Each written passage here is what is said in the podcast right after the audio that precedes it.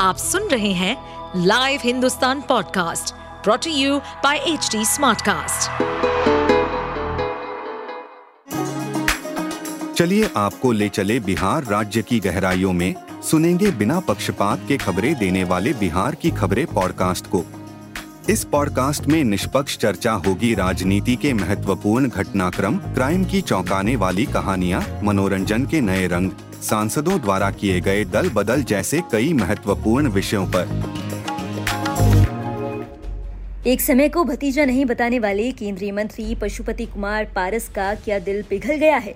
दरअसल मौका था एनडीए बैठक का। यहाँ से आई एक तस्वीर ने हर किसी का ध्यान खींचा। बैठक से जो ये तस्वीरें देखने के लिए मिली। उससे तो यही लगता है कि एक परिवार जो कि रामविलास पासवान के निधन के बाद टूट गया था, वो अब साथ दिख रहा है। उस वक्त पार्टी पर कब्जे को लेकर जंग हुई थी। तब चाचा भतीजे के रास्ते अलग हो गए थे। अब लोकसभा चुनाव से पहले फिर दोनों एक गठबंधन का हिस्सा बने हैं। और उसकी तस्वीर भी साफ़ यही कह रही है। बिहार के नेता चिराग पासवान ने पहले अपने चाचा और केंद्रीय मंत्री पशुपति पारस के पैर छुए। वहीं चाचा ने भी अपने भतीजे को गले लगा लिया। बैठक के बाद भी चिराग ने साफ़ कहा कि हाजीपुर से लोक जनशक्ति रामविलास पार्टी चुनाव लड़ेगी। इसमें कोई संदेह नहीं है। साथ ही चाचा से सुलह पर वो क्या कुछ बोले, सुनिए। से इस बार लोक जनशक्ति पार्टी रामविलास चुनाव लड़ेगी उसमें कहीं कोई संदेह नहीं चिराग पशुपति पारस जी ने भी उसी तरह से गले लगाया जब अपने पैर छुआ। जिस तरह से आपने कहा कि प्रधानमंत्री पिता तुल्य हमारे लिए पशुपति पारस जी के लिए क्या कहें उन्होंने आपको गले लगाया आपने जब पैर छुआ। भाई मेरे पिता के बाद तो मैंने उन्हें अपना पिता माना ही था। पर हाँ जिस तरीके से उन्होंने मेरे बारे में मेरे परिवार के बारे में जिस तरीके से उन्होंने बातें कही और हाल अभी तक भी जिस तरीके से वो कहते हैं मैंने हमेशा इस बात को कहा है कि परिवार के बड़ों को ही पारिवारिक विषयों पर फैसले करने हैं। चिराग पासवान ने बैठक के बाद ये भी कहा कि 2024 में नरेंद्र मोदी ही प्रधानमंत्री बनेंगे और लोकसभा जनशक्ति पार्टी रामविलास प्रधानमंत्री का समर्थन करती रहेगी।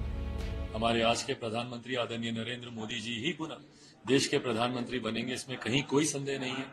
पर उसको उस, उस टारगेट को उन परिणामों को हम लोग और कितना ज़्यादा बढ़ा सकें। उसके लिए तमाम घटक दल आज एक साथ होकर, एकजुट होकर, नई रणनीति के साथ, नई ऊर्जा के साथ आगे बढ़ने का हम लोग काम करेंगे।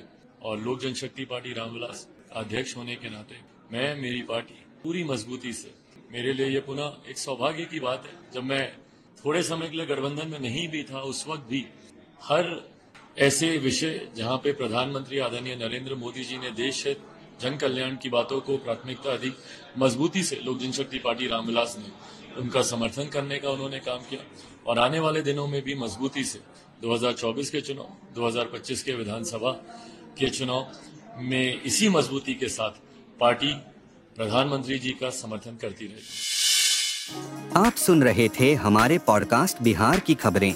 ऐसे ही अपराध जगत से जुड़ी, राजनीति और विकास जैसी खबरों के लिए हमें फॉलो कर सकते हैं।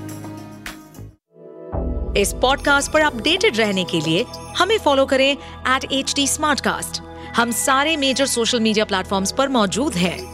और ऐसे पॉडकास्ट सुनने के लिए log on to W W W dot H D smartcast dot com